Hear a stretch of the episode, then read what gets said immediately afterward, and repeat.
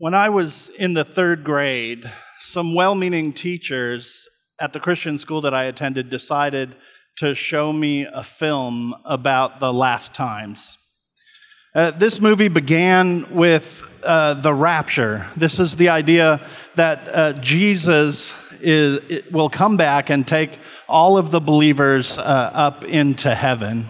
And then the movie went into a rather frightening story about the persecution of those who came to faith after uh, the being left behind. Now, having studied these, these things about the end time as an adult, uh, I've come to realize that a lot of the theology in this film is uh, not really sound. But eight year old me bought this hook, line, and sinker. And frankly, it terrified me. And, and so every time they gave an altar call, I went down the aisle. And every time they said, raise your hand if you want to receive Jesus, my hand was up in the air. And I must have said that sinner's prayer a thousand times. My fear of being left behind and, and of that guillotine that was so vividly uh, portrayed in that film, it led me to, to say that sinner's prayer sometimes several times a day. And this went on for years. You see, I, I didn't understand the gospel back then, and, and I was living in fear of the in between time. The, that between the time when I would sin and the time when I could remember to go and beg Jesus to forgive me, I was worried. What if Jesus comes back in that little window and, and I don't make it? And every time I came home to an empty house, I was terrified that I had missed the rapture. Now, maybe you're like this sometimes. Maybe you put your hope and your faith in your own actions. There, a prayer that you said uh, once, or, or that time you were baptized, or that time you were at a camp or a retreat and you went forward for an altar call. Or maybe you're putting your hope and your faith in this idea of uh, you've done more good things than you've done bad things, and so you'll be okay. Or, or maybe you have a good biblical perspective. Maybe you're trusting that, that Jesus has done the work of righteousness on your behalf. Yet, when everything is silent and dark and you're trying to go to sleep, that hope and that faith, it just seems to kind of dissipate. And there's that nagging thought in your head what if I'm wrong? Well, what if all that I've done is not good enough to, to please God? And if I catch coronavirus and, and I die tomorrow, will Jesus really let a sinner like me into heaven?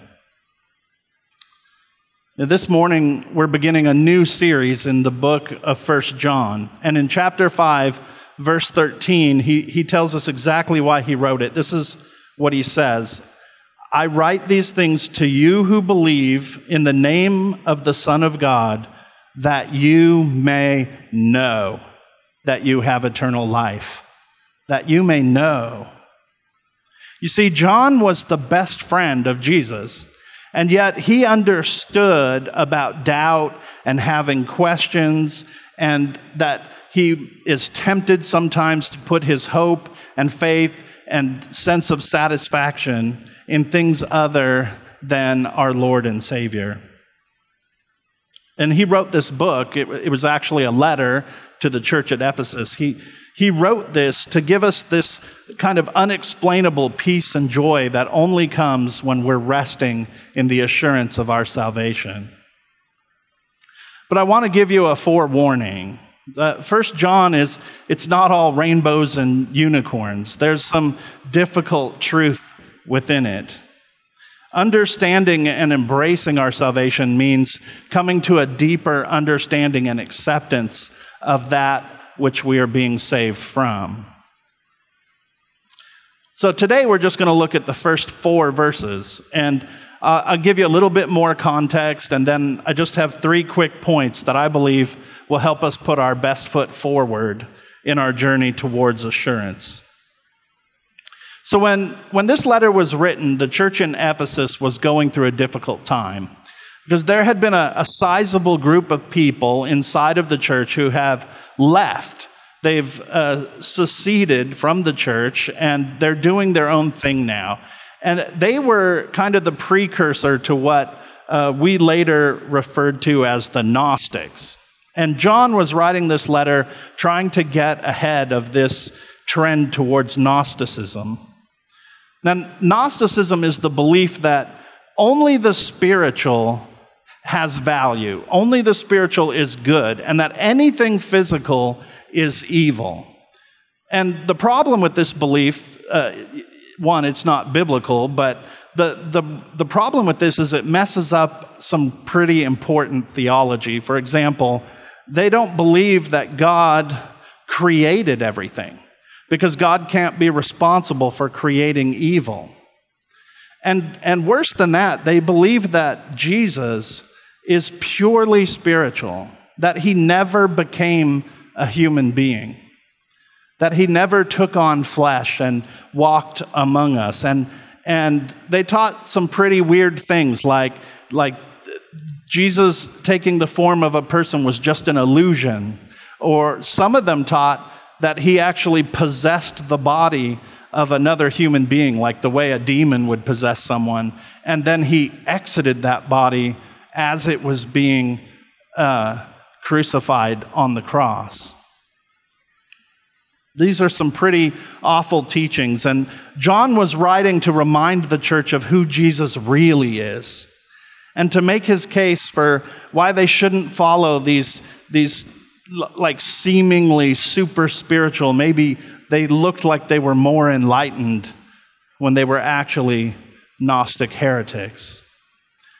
John had a sense of urgency about this because his letter it doesn't begin with any kind of a salutation.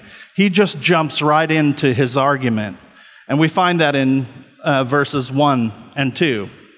It says this, that which was from the beginning, which we have heard, which we have seen with our eyes, which we looked upon and have touched with our hands concerning the word of life, the life was made manifest, and we have seen it and testified to it, and proclaimed to you the eternal life, which was with the Father and was made manifest to us. You see, John witnessed a physical Jesus. Now, I've read this verse maybe a hundred times this week, and uh, it's still a lot of words crammed into a small space. And so I, I just want to paraphrase it for us really briefly. And this is what I think it's saying We, the writers of the Gospels, proclaim to you, the church, concerning the word of life. That's the gospel message. What was from the beginning, that's Jesus which we have seen, heard, and touched, because though he was with the Father in eternity, he became incarnate with us. In other words, John is saying, I was there. I knew this guy. I saw him in the flesh. I touched him, and he was real. He was a physical being. He was alive. He was not just a spirit. Maybe he even added, I saw this guy die. And then I saw him again after he was resurrected, and I heard him again, and I, and I touched him again. And guess what? He was still real, he was still a physical being. That's why I believe in him. That's why I wrote the Gospel of John. And that's why I started that gospel by saying, the Word has become flesh. See, Jesus was there at the beginning, before creation. He definitely is a spiritual being because he is God. But when Adam and Eve sinned in the garden, they became separated from God because God is holy and he can't have anything to do with sin. See, Adam was a representative for all of mankind. When he sinned, we all sinned. Romans 3 says, uh, For all have sinned and fall short of the glory of God. And because of that sin, we have a price to pay. humankind has to pay a price, and that price is death. In Romans 6, it tells us the wages of sin is death. But the free gift of God is eternal life in Christ Jesus our Lord. See, Jesus took on flesh. He, he became a human being so that he could live that perfect life free from sin that we couldn't live. And then, and then Jesus uh, paid the penalty for our sin death on a cross.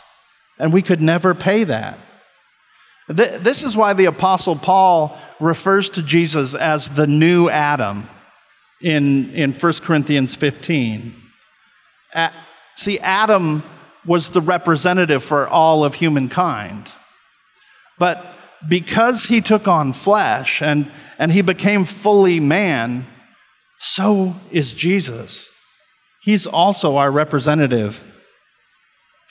Paul also writes this For if, because of one man's trespass, that's Adam, death reigned through that one man, much more will those who receive the abundance of grace and the free gift of righteousness reign in life through the one man, Jesus Christ.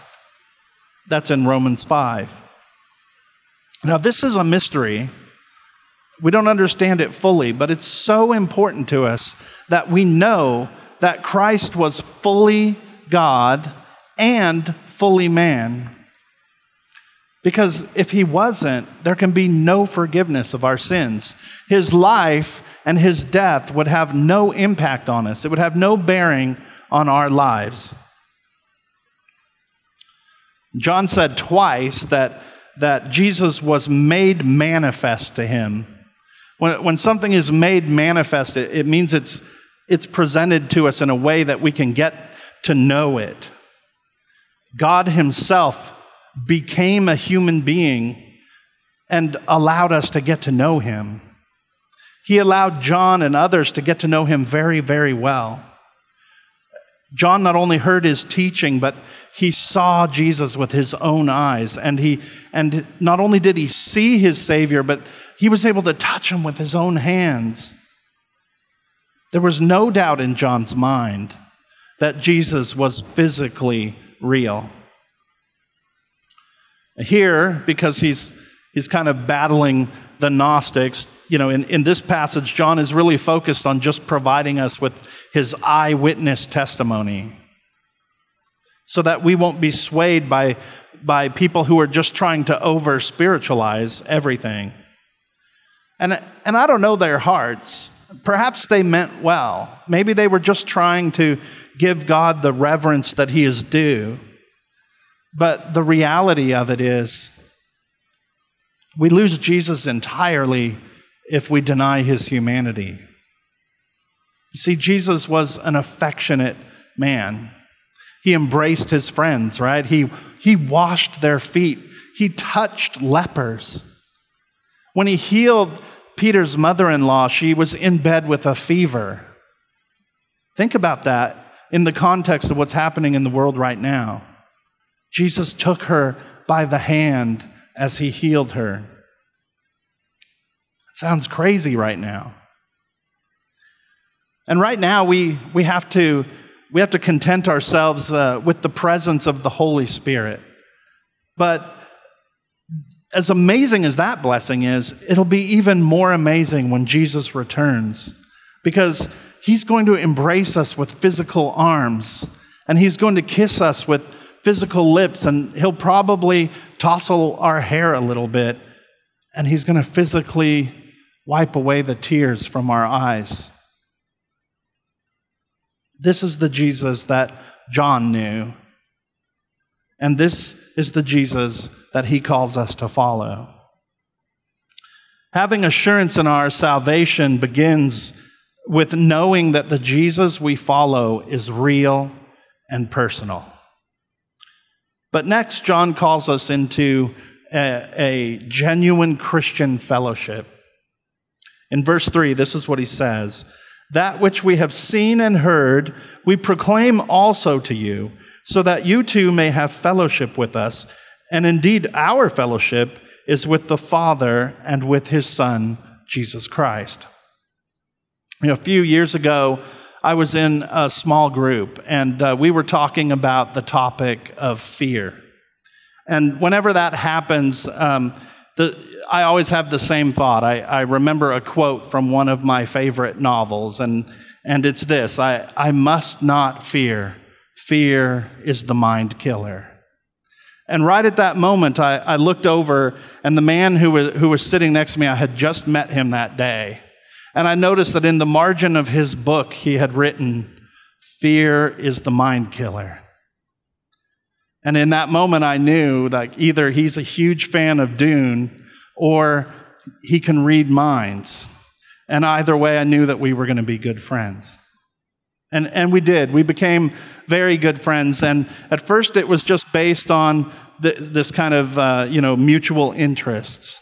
But then it began to deepen because both of us at that time in our lives, we were, we were at a place where we were we were engaging in personal self discovery. And we were also both at a place where we were realizing that what we found there, we were willing to turn it over to the care and control of Jesus Christ.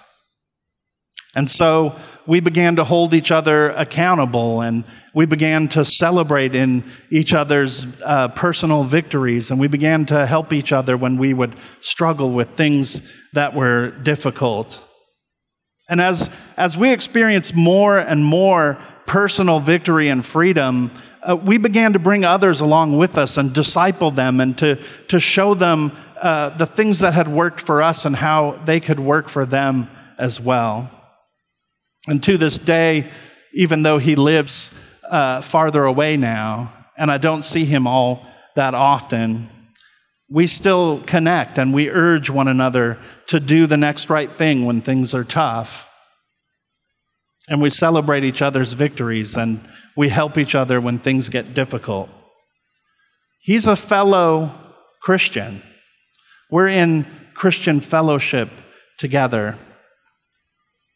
You see, to be in a fellowship, it's more than just mere friendship. It, we have to work together to pursue a common purpose. Remember uh, in The Lord of the Rings, right? What's the first book called? It's called The Fellowship of the Ring. This is when Frodo courageously says, I'll take the ring to, to Mordor.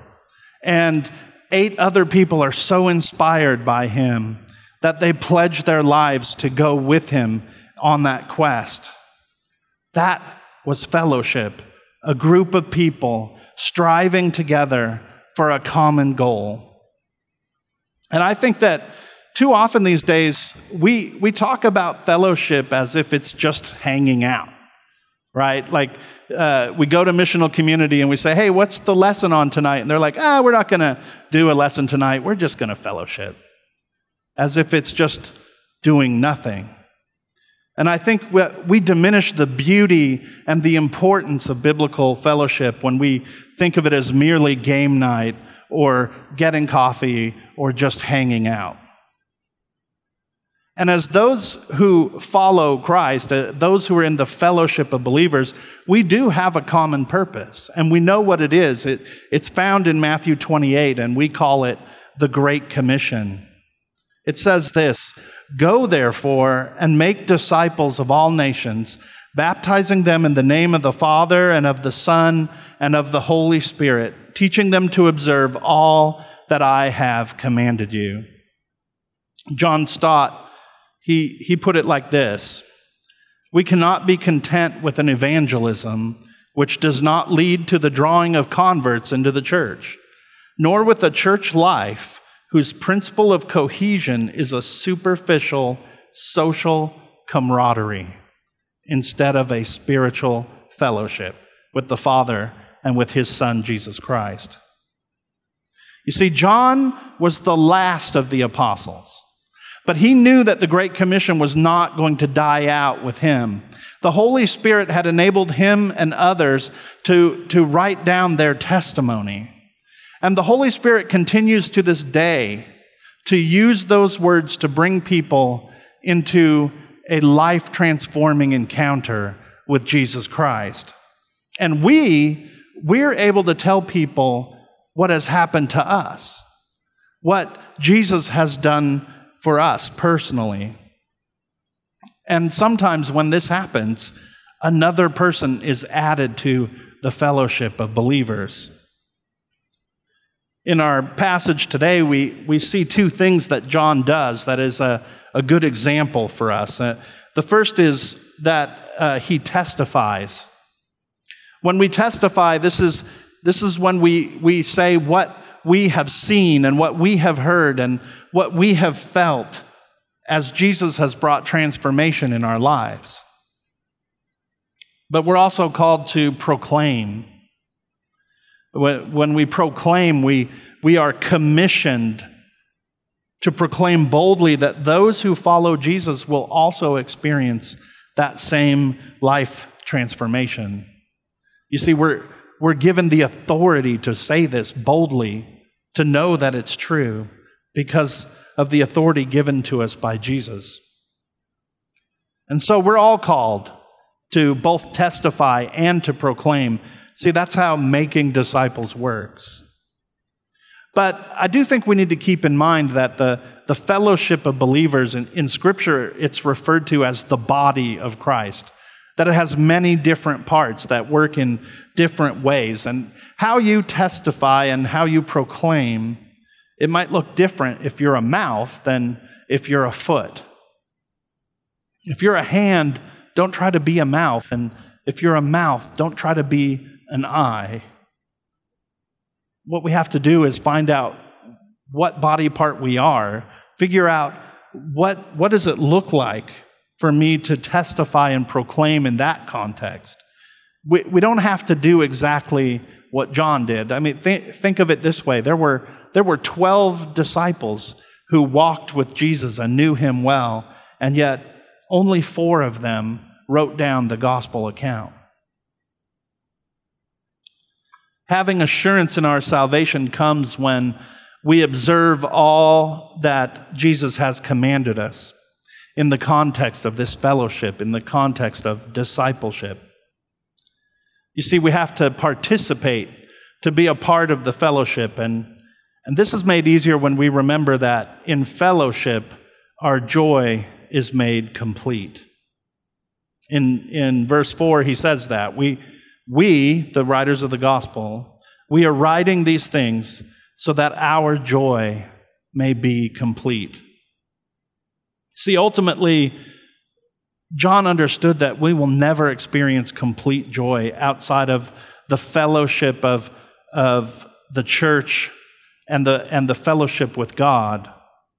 And, and this is because God has put inside us a yearning a, a need for satisfaction, and, and we will never be satisfied with anything less than seeing Jesus' mission fulfilled.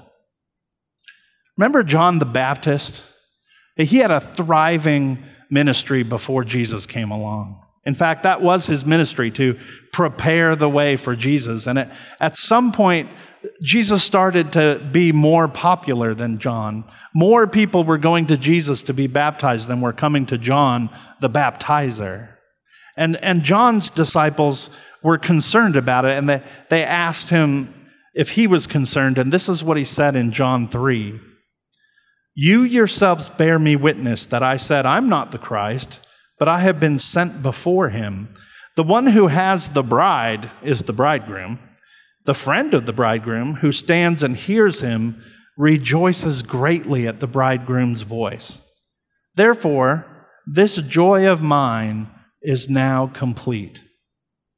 See, as a follower of Jesus, John the Baptist was elated. He was overjoyed to see that Jesus' ministry was doing well, even if that meant his own had to diminish, because really their goal was aligned. They were in fellowship together. Jesus' ministry was John's ministry. They weren't competing. And there's no greater joy that we experience than when we see someone come to faith in Jesus. The only thing that even comes close is when we watch those people grow in their faith. Seeing people grow and be added to the fellowship, that's directly related to our level of joy. Now, I don't know exactly when I became a Christian because, frankly, for the first couple decades of my life, I really just kind of toyed around with it. But in my mid 20s, Jesus had brought me to a place where I was ready to turn my life over to Him. And the only real problem was I hadn't talked to anyone about it. I hadn't, I hadn't talked with my wife about it. And I had a best friend at the time who I was pretty sure would be completely opposed to the idea for various reasons. But my sister had been witnessing uh, to me, and she had invited me to an evangelical crusade. And, and uh, you know, not knowing how it worked, I thought that you had to go to something like that in order to become a Christian. And so I agreed to go. And wouldn't you know it, as we're, as we're all leaving, my best friend just stops by unannounced. And he didn't have anything better to do, so he decided to join us. And and so we went, and, and this event was amazing. The music was great, the sermon was great. And when the preacher gave the altar call, literally thousands of people left their seats and went down onto the field in Anaheim Stadium to give their lives to Jesus. But I didn't know what my wife would think, I didn't know what my friend would think. And so I stayed in my seat. And when it was over, we were all walking back to the car, and I could see that my sister was so distraught and disappointed. She had been praying for us and, and, and proclaiming and testifying to us, and, and we had all agreed to go to this event, and, and then we didn't come to faith. And she was sad. But as we're walking to the car, my, my friend says, you guys are my ride, so I didn't go down on the field, but I think you should know that I said that prayer. And then my wife said, I did too. And my little brother, he did too. And I said, I did too. And there was so much joy in that moment. And I tell you, I, I haven't felt joy like that too many times in my life. But I guarantee you, no one felt more joy in that moment than my sister. But I, I know it doesn't always happen this way, right? I, I suspect that we all know someone who's not yet a believer, and it seems like no matter how much we pray or, or testify or, or give them books or try to get them to come to faith, it just seems like it's never going to happen. And there's a sorrow there that is, it prevents us from the completeness of joy. And I think that's what John is hinting at here. That this fellowship is so important. It, it keeps us on mission. It helps us to be patient in these times. It, it helps us to keep praying and keep proclaiming with all of our heart, even when things appear hopeless. I would say uh, if you're not experiencing joy in your life, it, it might be that you're not truly in Christian fellowship. I think we have to stop and we have to ask ourselves this question When was the last time we were a part of the mission to make disciples? At New City Church, we, we try to create lots of opportunities for people at all different parts of their faith journey uh, to, to take part in discipleship. We have discipleship groups, but we also have missional communities and we are offering classes and we try to find opportunities where we can come together and serve together. And these are all places where you can witness or even experience for yourself the power of Jesus transforming lives. But we do have to ask ourselves when was the last time we shared with someone what Jesus has done in our lives? Where we told someone what we have seen and what we have heard and what we have felt. You know, when we do this, we, we not only share the joy of Jesus with others, but we receive joy when others respond and join us in fellowship. I, kn- I know, I know for some of us that sharing our story is a daunting idea. It, you know, if you've never done this before, if you can't imagine doing this, if you're intimidated by it, th- this is what I suggest you do. Find a Christian friend and ask them if you could share your story with them. There's no pressure there for them to come to Jesus because they already know him. But just get comfortable and uh, with saying your story out loud. I guarantee you it will bless them to hear it. I've heard almost all of your stories. If you're a covenant partner here, there's a good chance I sat in a room with you and I, I heard what God had done in your life. And there has not been a single time where I didn't leave those meetings feeling the joy of God in my life. Get familiar with saying your story out loud and then just pray and ask God in, in His timing to give you courage and opportunity to share your story with a friend who's not yet a believer. It's okay if it takes a while. Go at God's pace. And even if it's not yet time for you to boldly proclaim your own testimony, well, I would encourage you to think about what is your role within this body of believers, within our fellowship. Ask God to show you where He wants you to serve and, and start there. I promise you, God is not going to give you more than He will enable you to handle. Our assurance in our salvation, it's strengthened when we experience the, the joy of the kingdom, of seeing it grow, of seeing our fellowship expand. Church, I'm so excited about this new series. I'm praying that we're going to be challenged as a church to, to really examine what we believe and then to embrace our roles within the fellowship of the kingdom. So, peace and joy to all of you. Let's pray. Heavenly Father, I, I thank you for your word. I thank you that it, it challenges us. Lord, we believe in in a real Jesus. Lord, we believe that you were real, that you are real, that you, that you have a physical body, that you are one of us. And yet, Lord, we believe that you are our God, that you are sovereign, that you empower our lives. And Lord, we believe that it was through your life and through your death that we receive eternal life. We are so grateful for this. Lord, if there are those watching this morning who do not yet believe in you, Lord, I pray that you would make yourself manifest to them, that they would come to know you in a new way. I pray this in Jesus' name. Amen.